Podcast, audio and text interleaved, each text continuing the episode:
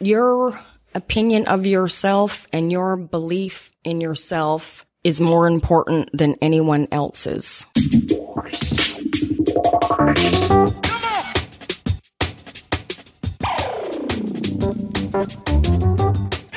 The oil and gas industry, the driving engine of the world economy, delivering prosperity, innovation, and abundance across the globe.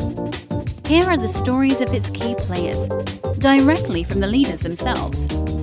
This is Bulwark's Oil and Gas Industry Leaders Podcast, where real experiences are passed on from the leaders of today to the leaders of tomorrow. Here is your host, Paige Wilson. Welcome to this week's episode. I'm sitting here this afternoon, actually at the Cannon, where we normally hold our OGGN happy hours uh, with Cindy Lee Gillespie, president at GOA Enterprises and vice president of business development for Oil and Gas Global Network. Welcome. Hey, thank you very much for having me, Paige. Yeah. Before we get into it, I wanted to remind our listeners if you leave a review on iTunes, uh, I'll read it on the show, and I can't wait to hear from you guys. So, Cindy Lee, let's start talking about how you got started in the oil and gas industry. Well, I was, it was a side effect actually of being involved in the marine industry. I was helping a scientist introduce a combustion catalyst to reduce emissions in bunker fuel, of all things, and was doing a lot of work with the IADC, International Association of Drilling Contractors. Mm-hmm. So although I was in the oil and gas sector starting back as early as 2006. It wasn't really until I had a product line of my own that I got more deeply involved in the rest of the industry. It was I was very targeted on the marine side initially to start. So, had a mutual acquaintance that introduced me to a protective coating that was a new technology to the U.S. that I began importing back in 2008, and just um, I really love business building and taking a technology or a product that has like zero market share and finding out how I can help customers. You know, a lot of the criteria for the products that I was introducing at the time is that they had to have a positive environmental benefit because that was something really important to me. I grew up on a farm in Canada, so taking care of the land has been something that's always been near and dear to my heart. So, you know, the oil and gas industry is so multifaceted and there's just so many things that you can do within it that I just, you know, found my niche introducing products to, to that market. And what are some of the real challenges? I mean, you said you, you you're originally from Canada, grew up yes. on a farm. So what are, what are some of the, the challenges you really had to face with all the business building because you and I have something in common and it's a, a organization. We have to have order. Yeah. So, you know, the business building in one way comes very naturally to me being from a farm background, and I've always said that I think farmers are some of the true entrepreneurs of this country. Because, you know, if you don't get up in the morning and make it happen, you don't eat. And we're all rather fond of eating, of course. Right. So I, so I learned that at a very young age that, you know, you get up in the morning and you, you do whatever you have to do, uh, regardless of the risks. You know, you've got your end vision for your crops and and the cash flow that are going to come as a result of that. But of course you know there's a lot of things that can happen between the time you plant and the time you harvest. So you know i i got fairly used to well it's not a high risk adverse farming, of course, isn't isn't really high. You, you, can't be high risk adverse if you're a farmer yeah. because you know you've got this thing called the weather that can have a huge have a huge impact on what you're doing and your end results, and of course government regulations, the economies. Like there's there's a huge number of factors. So so the business building, I think, was just a side effect of growing up that everybody was in my family was a farmer. And when my grandparents finally sold their farm like all my aunts and uncles went on to own their own businesses. So it just seems to be something that we've done as a way of life. That's awesome. So what brought you to the united states? Oh we'd have to be drinking a lot for me to tell you that story okay so another day? Yes, yes, yes, yeah there's there's no short version of that but anyway it was a it was a family thing and it was at a point in my life where that anywhere but Canada seemed like a really good idea. So, well, I mean, the, the only thing I have against Canada is how cold it is. I just can't handle it. I just yeah, yeah, exactly. So yeah, that was that was a lot. It was like, oh God, they, have got margaritas and valet parking in in Texas, um, twelve months of the year. like, sign me up. Fair enough. so, what you know, we were talking about organization, and, and that's kind of how you saw you going along with the rest of your family what got you into the marine part of it? Yeah. So again, it was just, I've always been involved in industrial sales. When I lived in Canada, I was a manufacturer's agent of electrical goods. And interestingly enough, I imported products from the US to Canada. So I sold what's called transmission line hardware. So that's transmission is 72 kV and up. So things that went on the big power lines. Um, I had a line of fiber optic guy wire. So, you know, I love big business and infrastructure and I just happened to meet someone again, one of those mutual acquaintances that said, you know, this scientist has this great product and he's a scientist. And I took a look at it and I saw the opportunity simply because it was at a time when the EPA was changing the regulations for the ultra low sulfur diesel and that it was going to really affect the marine industry in a huge way. So I spent a couple of years uh, working with him on getting his product launched. So it was wasn't even so much that I was really pursuing the marine industry as it was a technology where I found a niche that the marine industry was perfect for him for. Okay. Yeah, yeah, yeah. So you just kind of you see all the the puzzle pieces and you put them together. Yeah, like you know, it's one of those things that it there's pretty much isn't a product or something available that if I do a bit of marketing research on, then I'm like, oh, I know exactly what a great niche would be for this. Cause I, I'm really much more into serving a niche and solving a problem that no one else can solve than I am just, you know, we've got 9,000 widgets. Which size do you want? Yeah. N- No disrespect to widget salespeople. I'm sorry. Very good. I guess we never really hit that challenge factor. The, oh the- yeah. the- okay. I'm sorry. Yes. No, no, no, yeah. no, no. The, no. Um, so the challenge was was really coming into this without any knowledge of the industry. Mm-hmm. So there was a bit of a learning curve with that, and you know, a lot of times you don't know what you don't know, and then you find out what you don't know, and then you have to know. Yeah. So the the challenge was really just not having the background either in the marine industry because of course I'm from the prairies in Canada, so we not a whole lot of vessel traffic in and out of Manitoba. um, so, but yeah, the the challenge was just and and also not having any contacts. I mean, I'm from a completely different country. I ended up moving to Houston or, or doing business in Houston back around 2007, 2008. So it was just, it was really starting from ground zero, which doesn't intimidate me. I was fine with that. And yet it was not having a network to work. Yeah. I, I'd say is one of the biggest challenges. The learning part came fairly easy because, um, I love to read and I love to learn. So, you know, every, my friends accuse me of being a geek on a fairly regular basis, but that's okay.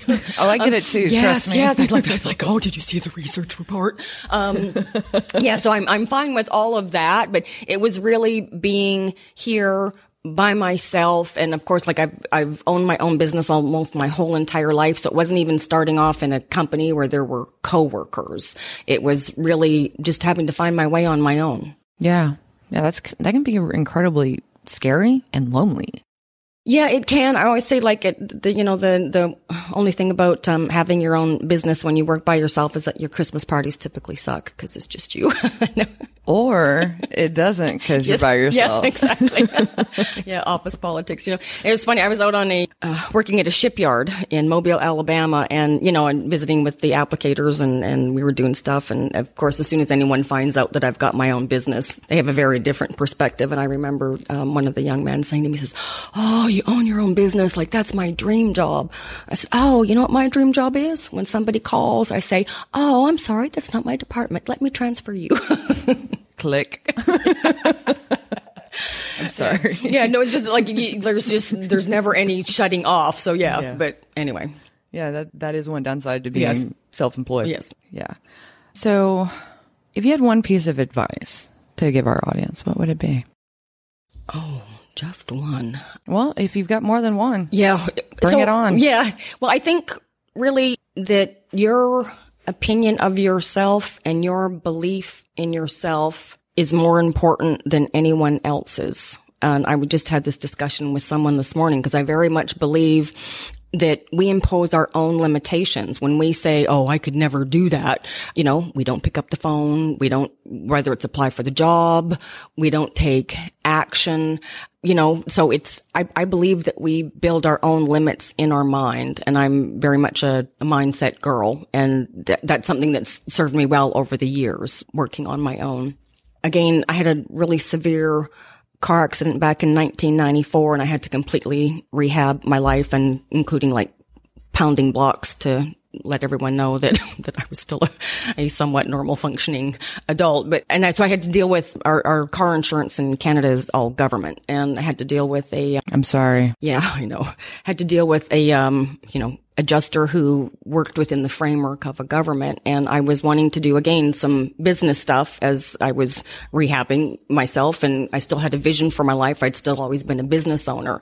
And I remember him saying to me, well, what made you think you could do that? And I said, well, it never occurred to me that I couldn't. Wow. Yeah. Like it would, like his, and you know, there was a bit of silence between us. You know, he couldn't get his head wrapped around that I was where I was pounding blocks, but still making plans for a business life. And like, what makes you think you can do that? And I'm like, well, cause it, you know, like I said, it never occurred to me that I couldn't. So yeah. yeah. So I think like there's no such thing as can't in my vocabulary. And I think that as again, having been a business owner for 30 years, whether it's been employing myself, I have owned businesses oh, I say back in the day when I had more money than brains, where I have like 50, 15 employees and all kinds of stuff. And I just always like can do is my go-to. And when something new comes up, you know, my, my default is, oh, okay, I'm a smart girl. I can figure it out. Yeah. And, and that's where I go to. So again, and I know I'm kind of going on and on about the, the mindset part of it. And yet I Well, that's the biggest thing. It's all psychological. I absolutely believe that if you believe in yourself, that that's going to be what carries you through the times when you're seeing your world through the lens of like nobody else is on board and is believing in you either. So, well, and, and, and, and that's something I also believe too. How do you go through that, especially in the today's world where you have everyone online judging you? I mean, how do you, how do you still kind of keep that together? I mean, I I don't know. You don't have so many social accounts. I, I don't do Facebook. That's why I so I live I live purposely in in somewhat of a bubble. You know, my mom will phone me from Canada and she's, "Did it make it in your bubble that this happened?" I said, "Yeah." I got it. So I get I get my industry newsletters. I tend to information that is going to impact my life. I get on my inbox or in a phone call. And outside of that, I don't seek a lot of information. I mean, I love my business. I love helping businesses grow. So if it isn't something that's going to serve me in that way, you know, I've said for a lot of years, if something's really going to affect my life, either the police are going to show up and knock on my door or my accountant's going to call me.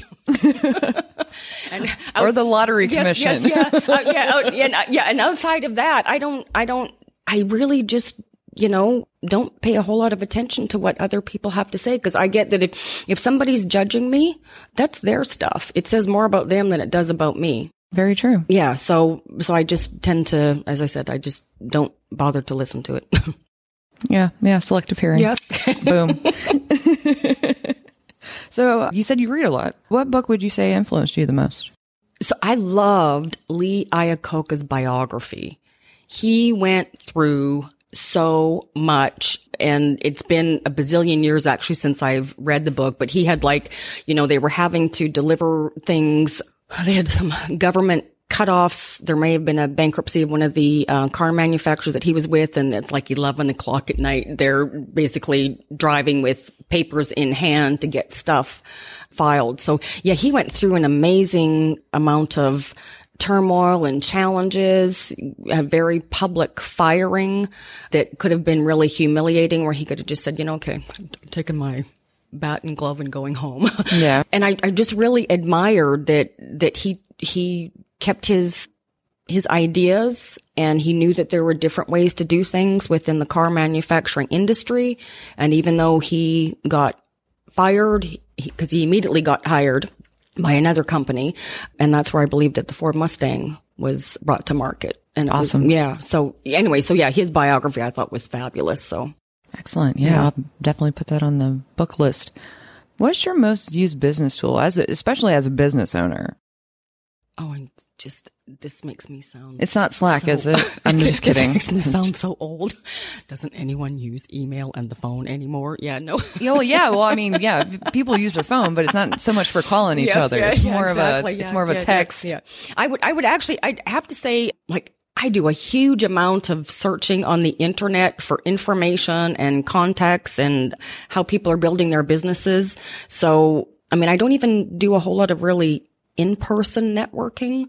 I, I utilize not a whole lot of web pages that I haven't visited. So, you know, within the, within our business industry. So, yeah, the good old, good old Google search engine. Yeah, yeah.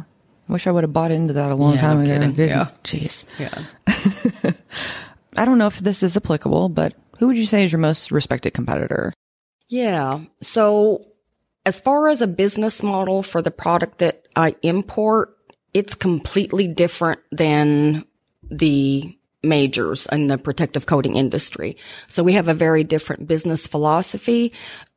So I'm not so sure that I have an answer as far as a competitor. I'll tell you who I have huge respect for within my industry, and that is the handful of contractors that I've met that were willing to take something new to their customer. I mean, they took a risk on both, I would say, my product mm-hmm. and me. and, you know, they've gone to bat to their, cu- with their customers in an effort to bring them a new technology to say this is a completely way, new way of doing things. It's a different way. There's savings for you and we're willing to deliver you those savings. So I think the, the rebel contractors along the way that have been willing to do a good job for their customer, even though they would face, let's say from the other big four protective coating manufacturers, perhaps some pressure that they were breaking away from, well, this is the way we've always done things in this country. Yeah. And because I don't think we really covered this earlier, uh, what is your product exactly? Well, I import a protective coating from the United Kingdom. So it's a paint that you put on any place where you've got corrosion or to mitigate corrosion. Okay, so like offshore, yes, yes, on offshore, platforms. yes. Natural gas processing plants doing a lot of business out in the Permian Basin now, and it's got some unique properties, and that we can coat wet substrate. Oh, when- really? Yeah. So instead of people, uh, people, companies having to shut down processing lines or equipment, we can continue to coat it while it's in operation. Oh, wow. So yeah, That's- so it flies in the face, and that was that's again, you know, when you asked about some of the challenges. So I was, first of all, I'm female, and and I'm very tomboy, so I like never play. That's where we, the- that's yes, something else we yeah, have in common. Yeah, that's so I never I never play the woman card because man, I can You can go talk it up it. with the best of them. Yeah, I'm, I'm, I'm cool. I, I can roll with that. So first of all, it was being a female because I've had a, you know a lot of men who have been in the industry that are basically you know first of all I'm a dumb broad because I'm a female, which is fine. That's their opinion. Mm-hmm. And then the next is I'm introducing a technology that flies in the face of everything that they have ever been taught. I mean, I, again, I was doing a demo for one new customer and it was funny, four different age groups of men and each one of them having their own reaction. And the man who'd been in the business the longest, I mean, he just stood with his hands in his um, coveralls and, you know, he said to me, he says, well, you realize you're trying to change 50 years of us all saying this can't be done. Suck it up, Girl And- Scout. And, and I said, yes, that's why I drink at breakfast. no, so it's, it was again, so me holding my vision of what I knew the product could do in a market that was always telling me it can't be done. And never mind the fact it can't be done. And we're not going to listen to a woman telling us that we can do something differently. Like there was a lot of that the first few years that I was just like, I did not know what I was signing up for. Thanks. Do you remember when I said that you don't know what you don't know? Mm-hmm. I had no idea. no clue. yeah, yeah, yeah. So, what is your most important lesson learned? I think in one way, it's that old, you know, never let them see you sweat. Cause I've had some experiences. Oh, we had this event that a contractor was going to apply my product. And at the time, the offshore operator was spending like $28 million annually on their paint program. So this was potentially a good opportunity for me. And, and they messed it up. They, and I'm, this isn't a, me blaming a contractor thing for anybody who's listening. It was just, it was the guy Things, that, things happen. the guy that he was supposed to spray it at six mils and he sprayed it at 12. Yeah. We're oh, human. Yeah, that doesn't work. But anyway, and I remember turning around and, and looking at the group of 15 people from this company that were there and, you know, they just turned around and walked away. And it was one of those like, okay, now's not a good time to cry. so I'm going to, I'm going to have to suck it up. You know, like I, I've, I've done my best, like business is business. And even though, you know, I am my business, I still had to always maintain. And I think sometimes, yeah, because I am female, that there's sometimes the expectation that, you know, we're going to get crazy lady or upset or cry or whatever. I was thinking about crying right about then because I, and I can't where this is, this is a non-explicit show. So I can't tell you what I was really thinking when it was all going down, but I, I, I can gather. yeah. So yeah, I think it's just like, so I believed that there was an answer. I knew my product. I was like, okay, we'll figure out what happened because it wasn't immediately apparent what happened. It wasn't until after everybody left that then we, you know, did some checking and I was like, okay, remember six, not 12. But anyway, and it was just again maintaining that my belief in myself, uh, my belief in my product, my belief that even if that customer never wanted to talk to me for the rest of my life, it wasn't going to determine what I could do for anyone else or the success that was available to me with the technology that I was introducing. So, you know, I maintained my professionalism. I said, okay, well, I need to figure this out. And yeah, and I, I just, I read, I refused to do anything other than like take the high road. There were no, uh, I, there was no blaming, no arguing, no nothing that went on behind the scenes. I was just like, okay, well, now we found out what not to do next time. So, and I respond, or I, I, I have an ability that when like really big stuff happens, I can pretty much take it in stride. You do well under pressure. Yeah, it's, it's the, it's the little stuff that I come and glue with, but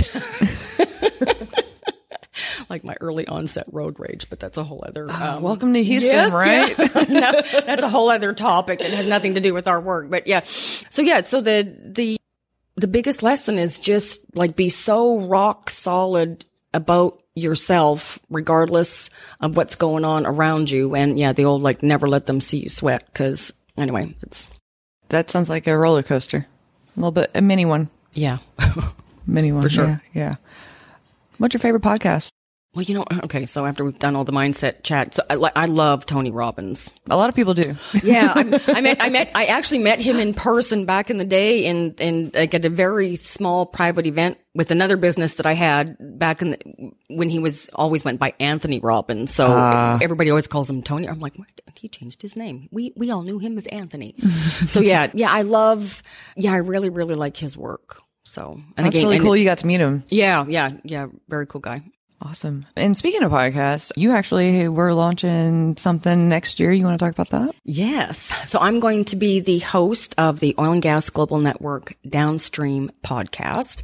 And I'm excited about being able to talk to everyone in the downstream industry and just having some great conversations, meeting a lot of great people. I'm looking forward to it as Yes. well. Yay. Launching another one.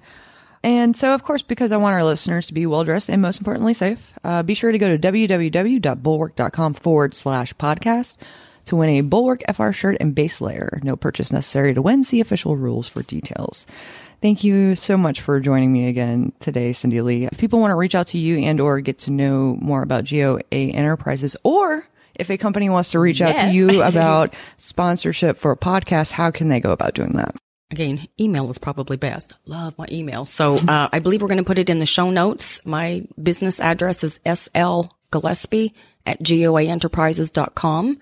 Or you can also reach me at sl.gillespie at oil and, oil and gas global network.com. Well, you know what's exciting about that little mishap is is we actually we acqu- we finally acquired OGGN.com. OGGN.com. So there's not going to be any more oil and gas.